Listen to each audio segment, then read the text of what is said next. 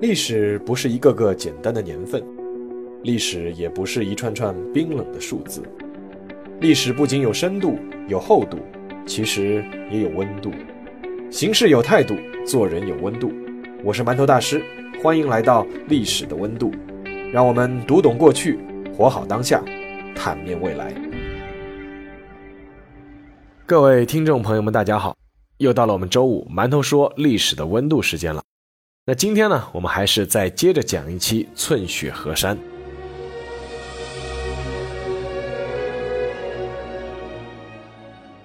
我有时候也会看各位听友在之前几期节目之后的留言，那有的说说这期节目听的心好累。那我觉得确实，有时候我也觉得是这样，心情是完全可以理解的。14年的抗战，我们面对的是一个武装到牙齿的凶残敌人，而我们始终是处于一个劣势的地位，所以说一直是打得非常的艰苦，甚至是悲壮。但也正是因为如此，我们才要铭记这段过去，而不是忘记这段历史。那么今天就给大家说一期扬眉吐气的吧，这就是抗日战争前期中国军队打的为数不多的一场胜仗。不过呢，这场胜仗呢也来之不易，甚至呢是可以用惨烈来形容。这场战役发生的地方呢叫台儿庄。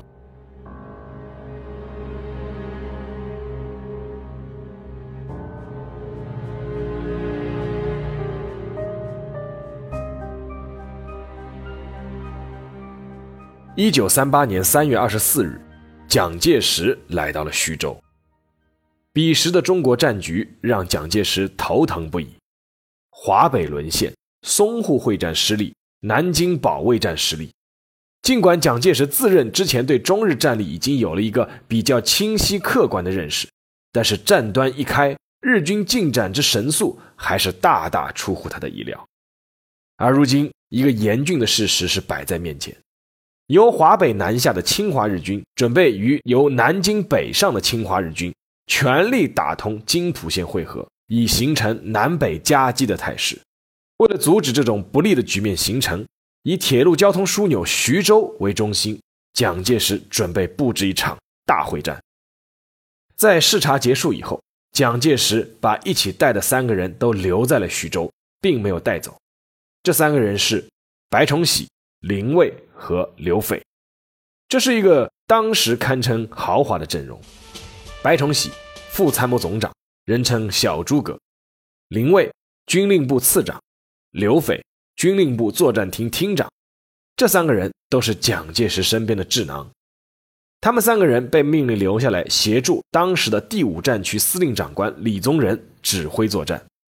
而这一群当时国民革命军的最高层将领，此时却无暇顾及整个徐州战区的大形势，而是紧紧盯住了一个方圆才2平方公里的小村庄。这个小村庄就叫台儿庄。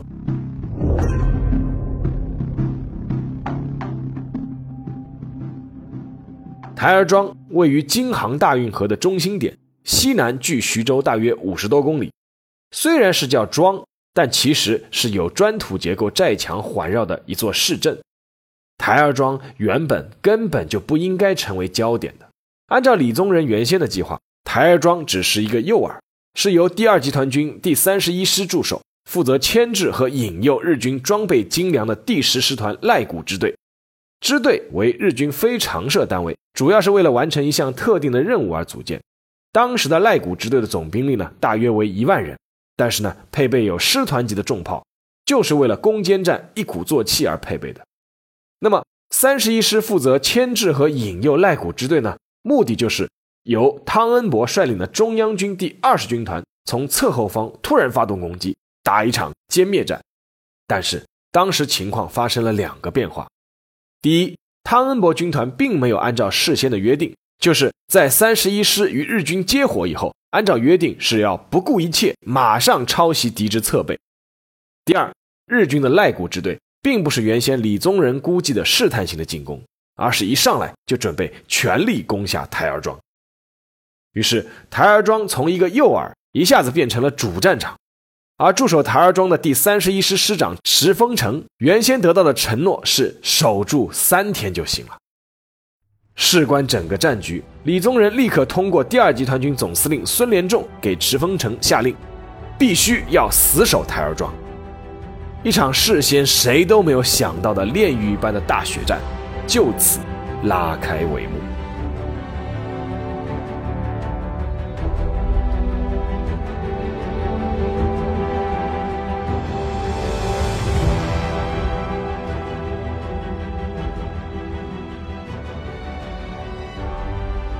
3月24日凌晨，赖古支队的先锋部队开始攻击台儿庄的外围的孙庄，遭遇到了中国军队的坚决抵抗。当晚，支队长赖古启少将就收到了求援的电报。赖古启最初派往攻击台儿庄的部队仅仅只是一个大队左右的兵力，也就是1000人到1500人左右，而当时台儿庄周边有中国军队大概4个师的兵力。但是日军确实有他们骄狂的理由，日本的陆军在当时的世界范围内实在是难称一流，但是与中国军队相比已经是属于降维攻击。除了武器数量和质量远胜大部分中国军队的战斗序列之外，日军进攻之前可以有飞机提前轰炸，也可以有占据绝对数量优势的重炮轰击，战斗中还有坦克一起加入协同攻击。虽然日军所谓的坦克与德国乃至苏联的坦克相比很难称之为坦克，但即便如此，依旧让没有坦克也没有反坦克武器的中国军队毫无办法。但在与台儿庄守军接火之后，日军很快发现这一次的中国军队抵抗非常坚决，乃至是拼命。在台儿庄外围的村庄，日军每攻下一个小村都要付出巨大的伤亡代价，防守的中国军队往往是全都战死在战壕里，他们宁可身上绑着炸药跳上日本人的坦克同归于尽，也不肯后退一步。收到求援电报以后，赖古启立刻加派了2个中队外加2门重炮支援。日军第10师团师团长矶谷廉介闻讯以后呢，也立刻派出63联队的第3大队前往增援。台儿庄之战由一场战斗开始往战役升级。虽然中国军队的抵抗很坚决，但是凭借优势火力，日军在3月25号还是兵临台儿庄北面的寨墙之下。他们架起大炮，对着砖头结构的寨墙开始猛轰。很快，台儿庄北门以及附近的寨墙被轰塌了数丈，200多名日军是拼死冲进了墙内。负责守卫的第31师186团奋不顾身地冲了出来，开始与日军肉搏，付出了巨大的代价，又把缺口给堵上了。一部分日军呢是冲入了庄内的城隍庙死守，被中国士兵放火后全部烧死在庙中。但是台儿庄薄薄的寨墙实在是挡不住日军优势炮火的攻击。3月26日清晨，台儿庄北门再一次被日军突破，傍晚东门也被突破。大量的日军是涌入了台儿庄，庄内的中国守军开始内外受敌。此时，第5战区司令长官李宗仁坐不住了，他搞不明白为什么兵力占优的中国军队居然会在那么短的时间内被日军就冲入了台儿庄。他立刻就给第2集团军司令长官孙连仲拍去了电报，电报中说，我军兵力数倍于敌，早当解决，乃经几日战斗，台儿庄围子反被敌冲入一步，殊感诧异。面对长官的诧异，身在前线的孙连仲只能是苦笑。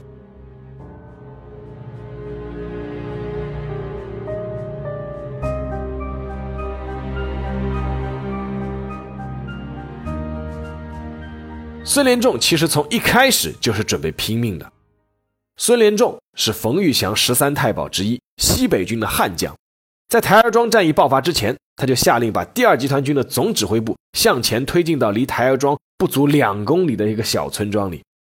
按照规定，集团军的总指挥部距离战场一线20公里就可以了，但是孙连仲带着参谋推进到2公里，可见他死守台儿庄的决心。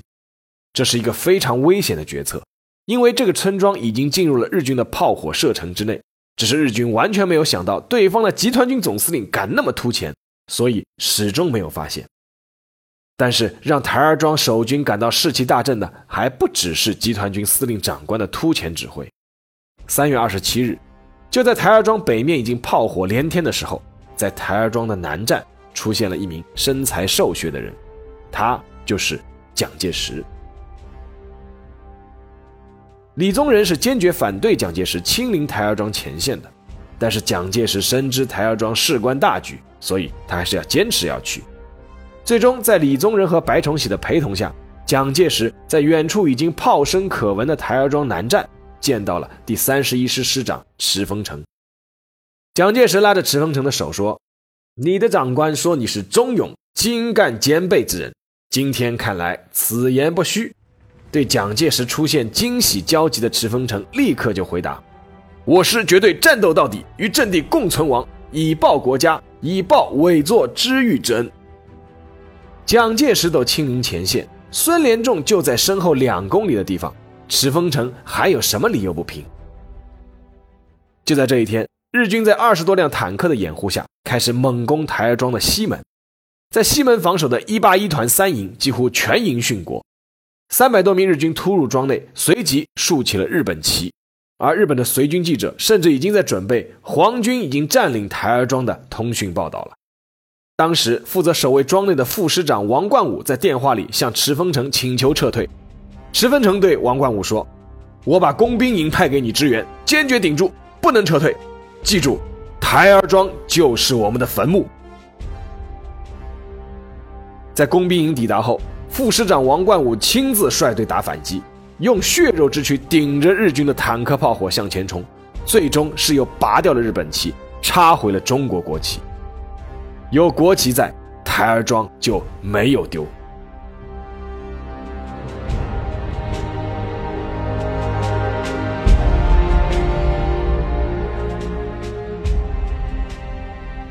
但是台儿庄之战还是陷入了地狱般的死斗。每天晚上，在台儿庄外围的中国军队就开始对日军的各个据点发起反击。他们认为，不让日军休息的话，就能缓解困守在台儿庄内的中国守军的压力。而不管晚上的中国军队反击是否结束，第二天清晨，日军就会集结主力，再度向台儿庄猛攻。他们的目的是，中国的军队，你们也别想休息。从3月28日开始，日军决定再一次增加赌注，整个步兵63联队被调了过来，外加各种独立机枪大队、野炮兵大队、重炮兵大队、轻装甲车中队，攻击台儿庄的兵力开始超过了1万人。而此时台儿庄的形势是，在最里圈是国民革命军第31师死死守住，但是一半的面积已经被日军控制了。中间的一圈是日军的部队将台儿庄3面围困，再往外一圈是正在准备合围日军的中国军队。所以当务之急是最里面的台儿庄首先是不能丢。满是断壁残垣的台儿庄成为中日两国士兵绞杀的战场。在庄内，因为两支军队已经混战到了一起，飞机大炮失去了作用，全是巷战乃至肉搏战。这时候最能起作用的就是敢死队。早在3月25日，31师就出现了第一支敢死队，那是93旅3营。他们发现一个猛轰台儿庄的日军炮兵阵地，三营长高鸿利决定把那10几门炮给夺过来，随即他就把上身的棉军衣和衬衫全都脱了，光着膀子，右手举起大刀，向手下喊道：“敢跟我去夺炮的，跟我一样！”话没说完，全营官兵就把上衣脱得精光，步枪全部上刺刀，直扑日军的炮兵阵地。日军惊慌的是弃炮而逃。从那以后，在台儿庄的中国军队的敢死队就开始不断的涌现。白天日军火力凶猛，夺下据点；晚上中国军队就组织敢死队，趁着夜色再夺回据点。台儿庄内每一座民居，甚至每一堵墙，都成了血肉搏杀的战场。有时候双方距离甚至近到一堵墙上有2个射击孔，中国士兵和日本士兵隔着一堵墙向对方后面扑上来的士兵射击。一开始每个敢死队员都会得到大洋的封赏，但是到了后来没有人要钱了。在守卫台儿庄的最关键时刻，孙连仲曾经组织过一支敢死队，让身边的军需官把身上仅剩的大洋都发给敢死队队员，队员们把大洋都扔在了地上。带头的一个士兵说，我们以死相拼，为的是报效国家，为的是不成为日本鬼子奴隶，不是为了几块大洋。孙连仲听到这句话以后放声大哭。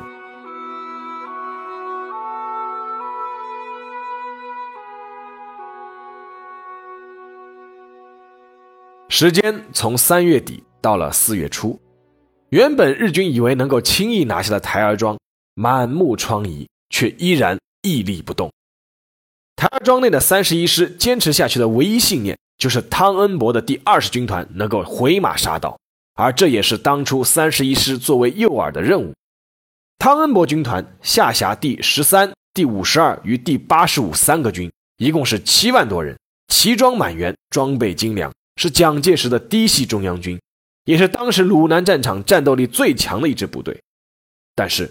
原先承诺是台儿庄枪声一响我就立刻挥师杀到的汤恩伯军团，却一直在台儿庄附近的枣庄与日军纠缠，任凭台儿庄炮火连天，孙连仲是电报频频，但是汤恩伯的主力却一直躲在抱独固山区不肯出来。关于这件事后来有比较大的争议，按照李宗仁后来的回忆，就是汤恩伯不听命令擅自行动，而汤恩伯自己的解释呢，是当时日军一直在找机会围歼汤恩伯军团，所以说他如果直接突入台儿庄解围的话，反而会陷入日军的包围圈，不如迂回择机再进入战场。那这个说法呢，并非没有支持者，而且呢，汤恩伯确实也部分起到了牵制和阻击的作用。白崇禧晚年在台湾回忆，也承认汤恩伯的用兵是合适的，但是呢，考虑到当时的白崇禧和李宗仁这对桂系的铁杆已经是分道扬镳，一个在大陆，一个在台湾，所以说白崇禧不力挺李宗仁的说法也是情有可原。不管怎么说，31师的池峰城在台儿庄震天炮火内，天天苦盼汤恩伯，天天以失望收场。4月2日，日军的赖谷支队的支队长赖谷启坐不住了。这一天，赖谷启亲自率领第10联队的主力抵达台儿庄以东地区，同时第5师团的坂本支队也从东南方向靠近，两支部队准备发动最后的致命一击，拿下台儿庄。台儿庄的关键时刻终于到了，日军的主力已经进入了台儿庄范围，不存在围歼汤军团的可能了，汤恩伯是时候杀回马枪了。但是这一切的前提还是要台儿庄要先守得住。挡在赖谷第10联队面前的是负责台儿庄外围防御的国民革命军第27师。原属于西北军的27师也是一直没人注意的一支杂牌军，但就是这支被日军称为叫叫花子部队的军队，从台儿庄战役开打以后就一直在外围打得英勇顽强，不分昼夜的和日军进行拉锯战。4月2日，第10联队开始向已经精疲力尽的27师所有防御阵地发起全面进攻，数十门大炮将无数的炮弹倾泻在了27师的阵地上，而27师的官兵呢，也知道到了关键的时刻，就是绝不能放眼前之敌进入台儿庄，不然所有人前功尽弃。他们尽一切可能防守，死战不退。那一天的日本陆军步兵第10联队战斗详报忠实记录了当天的战斗情况，报告是这么写的：研究敌第27师第80旅自昨日以来的战斗精神，其决死勇战的气概无愧于蒋介石的极大信任，凭借散兵壕全部守兵顽强抵抗到最后，一在死敌于狭窄的散兵壕内重叠相枕，力战而死状，虽为敌人，睹其壮烈，亦将为之感叹。曾使翻译劝其投降，应者绝伍，尸山血河，非独日军所特有，不识他人，徒自安于自我陶醉，为国军计，更应以此为慎戒。外围在拼死阻援，台儿庄的内部也到了关键时刻。4月3日，在台儿庄内部与中国军队缠斗的日军，得到了第10联队和坂本支队已经抵达东南地区的消息，于是就开始孤注一掷的疯狂进攻，甚至又在冲锋中使用了毒气瓦斯。而此时苦苦死守了11天的第31师只剩下了1000多人，也到了最危急的关头。副师长王冠武原来是池峰城的参议，原本是可以不上前线打仗的，但是台儿庄战役开打之后，将领越打越少，他先是代理186团团长，再代理副师长。但是王冠武实在是撑不下去了，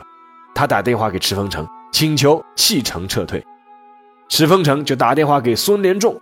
孙连仲在电话里只说了一句话：台儿庄失守，军法论处。石峰城于是又给王冠武打电话，他说，我们不能当民族罪人，不能对不起死难的官兵，台儿庄只能死拼，不能撤，明天师部就搬到城里，绝不会你们牺牲我们活着回去，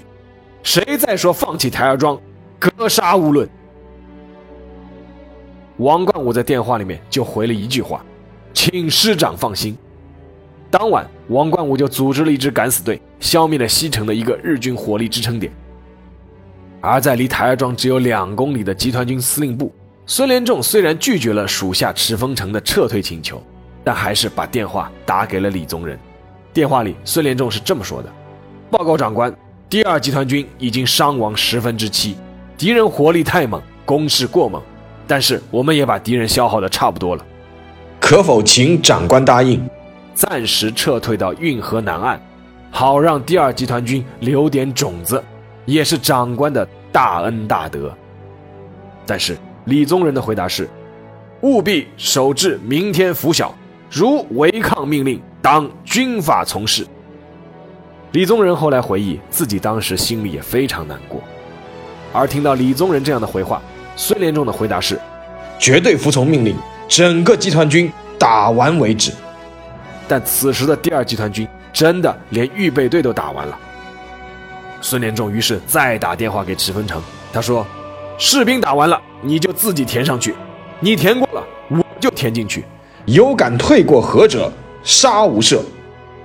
孙连仲没有食言，当晚他以集团军总司令的身份亲自进入台儿庄督战。4月3日一大早开始，外围的第10联队在40多辆坦克的掩护下，开始不顾一切地向台儿庄方向拼死突击。伤亡惨重，兵力已不足1000人的第27师用尽最后的力气拼死抵抗。而台儿庄内的日军调集了30多门重炮，是轰击庄内，也发起了决死攻击。守卫的第31师一次又一次地再组建敢死队，夺回失去的据点。打到后面实在没人了，一个信任的特务连连长带着炊事班顶了上来。他们捡起牺牲战友的武器，朝日军阵地冲了过去，最终全体殉国。4月4日，准备围歼日军的中国军队陆续抵达攻击位置，在包围台儿庄的日军外围又形成了一个更大的包围圈。但是汤恩伯军团的主力依旧没有出现。孙连仲在4日晚上下达了如同遗书一般的手令，今是我们创造光荣之良机，也是生死最后之关头，本总司令将以成人之决心与台儿庄共存亡。4月5日一早，汤恩伯军团离台儿庄依旧还有20公里。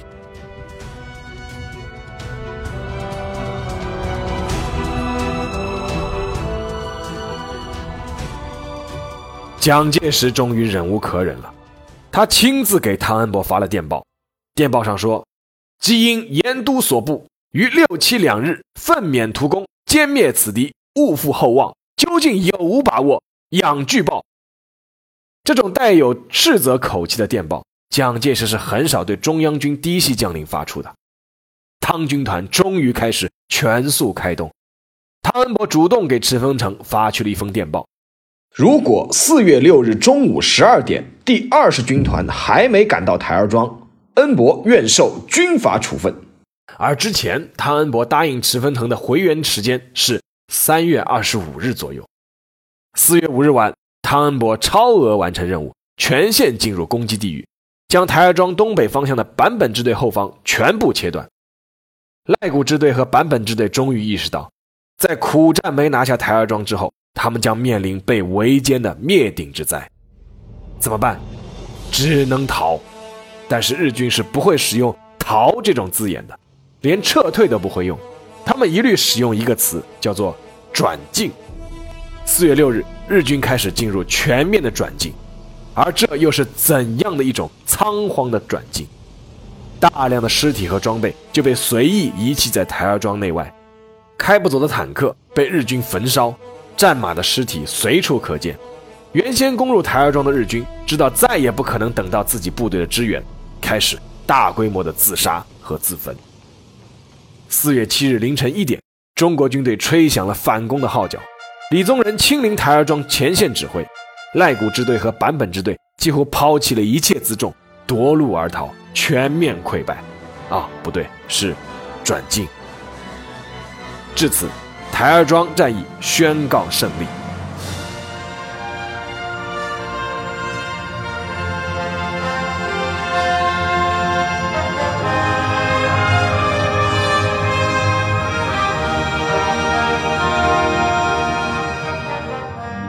来看一组统计数据吧。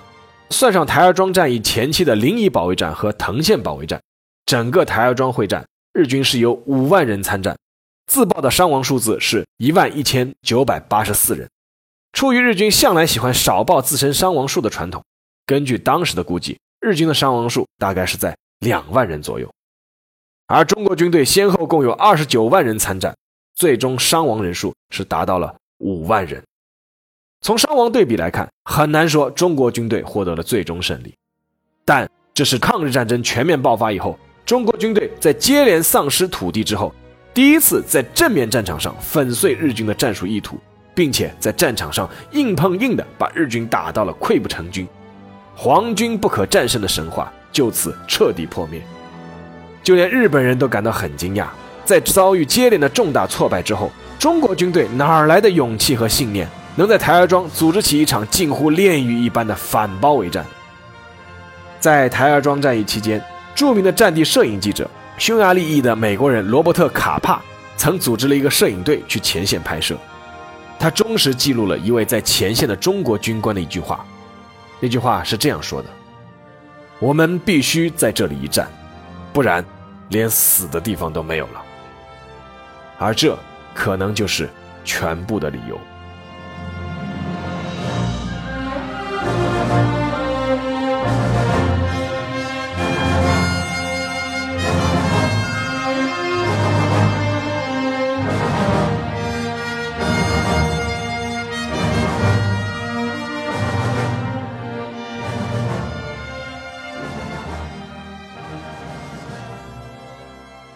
好，下面进入馒头说时间。